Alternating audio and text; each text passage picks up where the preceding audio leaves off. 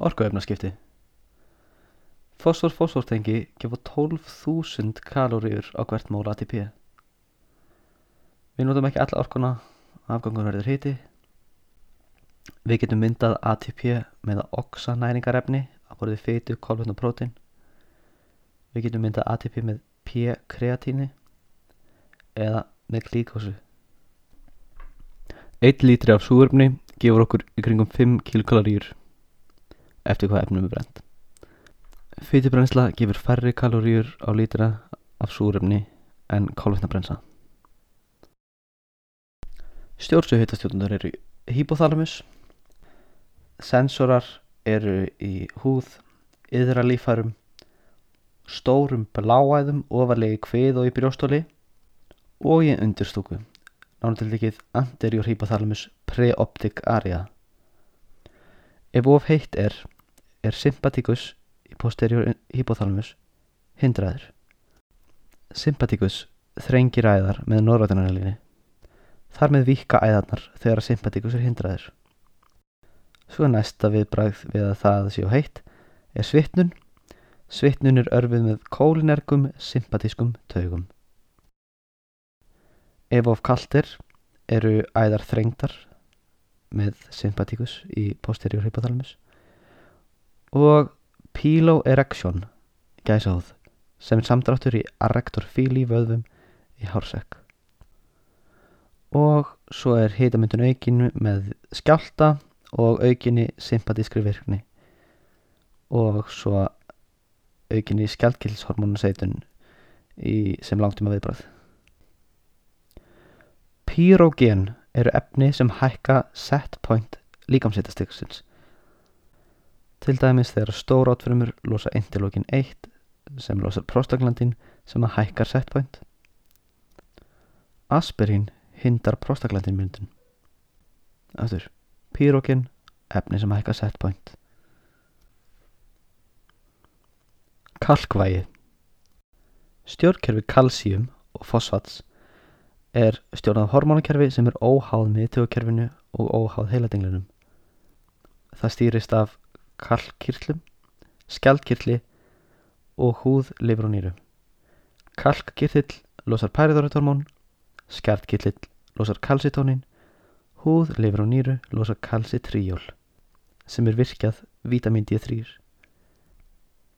Hlutveik þessa kerfis er að halda kalsíumi utanfrumufuga stöðum og að viðhalda hæfilegri beinþjarni. Kalsíum styrkur í utanfrumufuga er haldið mjög stöðum í kringum 2,2 millimólar. Þar verður frítt kalsíum cirka helmingur. Parathæruthormón frá kalkkirtlunum er mikilvægsta stjórnhormón kalsíum-fosfatvægisins. Einungis blóðstyrkur kalsíum stýrir seitun parathæruthormón. Marklífarinn eru nýru, bein og smáþarmar. Í nýrum minkar parathæruthormón útskilnað á kalsíum en eigur útskilnað á fosfati og örvar myndun kalsitrjóls. Í beinum losar það kalsíum og fosfat og í smáþörfum verður óbein örfin og upptöku kalsíum og fosfats í gegnum kalsitrjól. Helmingunum tími parþörðhormón er 20 mínútur. Minkandi blóðstökur kalsíum örfar sætun. Ef parþörðhormón er gefið inn þá eikst blóðstyrkur kalsíum en blóðstyrkur fosfats minkar. Alltaf er hluti af kalsíum frýtt sem jóniserað kalsíum, CA2+. Gjarnan er kalsíum í blóðvöka tengt við aðra jónir eins og klór eða sulfat eða á prótunum eins og albúmíni. Prótin tengi kalsíum að rest af sýristígi. Fosfat er gæðan tengt við eina eða tvær vettinsjónir. Kalsíum fellir út með fosfat. Pyrofosfat, það eru tvær fosfat samindir tengdar saman, eru taldar komið veg fyrir útfellingar í blóði. Osteoblastar eru beinmyndfurmur. Þar mynda bein með að seita fyrst prótinþráðum eins og kollagin, osteokalsín og osteonektín út í umhverfið sem kallast osteoid. Þar steipa síðan kalsíum fosfötum utan á prótinþæðina, svo kalluðum hydroxyabitat kristöllum og verður osteoid þá að beini. Bein hafa skipilega byggingu þar sem grunneiningin kallast osteón. Osteoblastar raða sér í ringu utanum æð og mynda ringlega lög af bein útvellingum og verða að bein frumum, osteocytes, sem liggja inn í litlum hellum með göngum á milli. Beinlósun og kalsíum er hröð. Parþarutholmón örvar dælingu þess úr beingangabökunum. Dælingin er framkvæmd af þekju beinmynd frumana sem klæða miður á sinna að innan. Hæglósun og kalsíum úr beini fyrir fram með lækkun og styrk kalsíumfosfats í gangabökunum sem veldur síðan losun og kalsíumfosfatjónum frá beinunu. Þetta kallast osteolysis. Hæglósun getur líka farið fram með beina uppleysingu, dissolution, af völdum beinfruma og beinmyndfruma. Þetta kallast osteocytic osteolysis. Parathæratorman örvar einnig virkri osteoklasta beinátsfrumna. Osteoklastar seita síru og enzýmum sem leysa upp steinefnin og kollagenþræðina. Þetta kallast dissolution. Osteoblastar framlega tvennskonar bóðefni sem að ár hafa áhrif á makrofaga. Makrofagar eru forverar osteoblasta. Á mónosítum og makrofögum eru yfirbórsviðtakar sem kallast RANK eða Receptor Activator of Nuclear Factor Kb. Aftur RANK Receptor Activator of Nucleofactor Kb. Osteoblastar mynda bóðefnið RANK-L eða RANK-ligand sem binst við RANK á makrofögum. Við það örfast makrofakar til að ummendast í osteoklasta en RANK-L hefur einnig apoptósu osteoklasta. Þetta leiðir sem svo til þess að virkni osteoklasta yfirgna við virkni osteoblasta og beinmassi mingar. En osteoblastar seita einnig OPG eða osteoprotegarín. Osteoprotegarín binst við RANK-L og tekur það á umferð. Að því leiðir að vingni osteoklasta mingar og beinmassi eikst. Hlutfallinu á milli RANK-L og osteoprotegarín er stjórnað meðar annars af kynsterunum. Estrogen örfamyndun osteoprotegarín.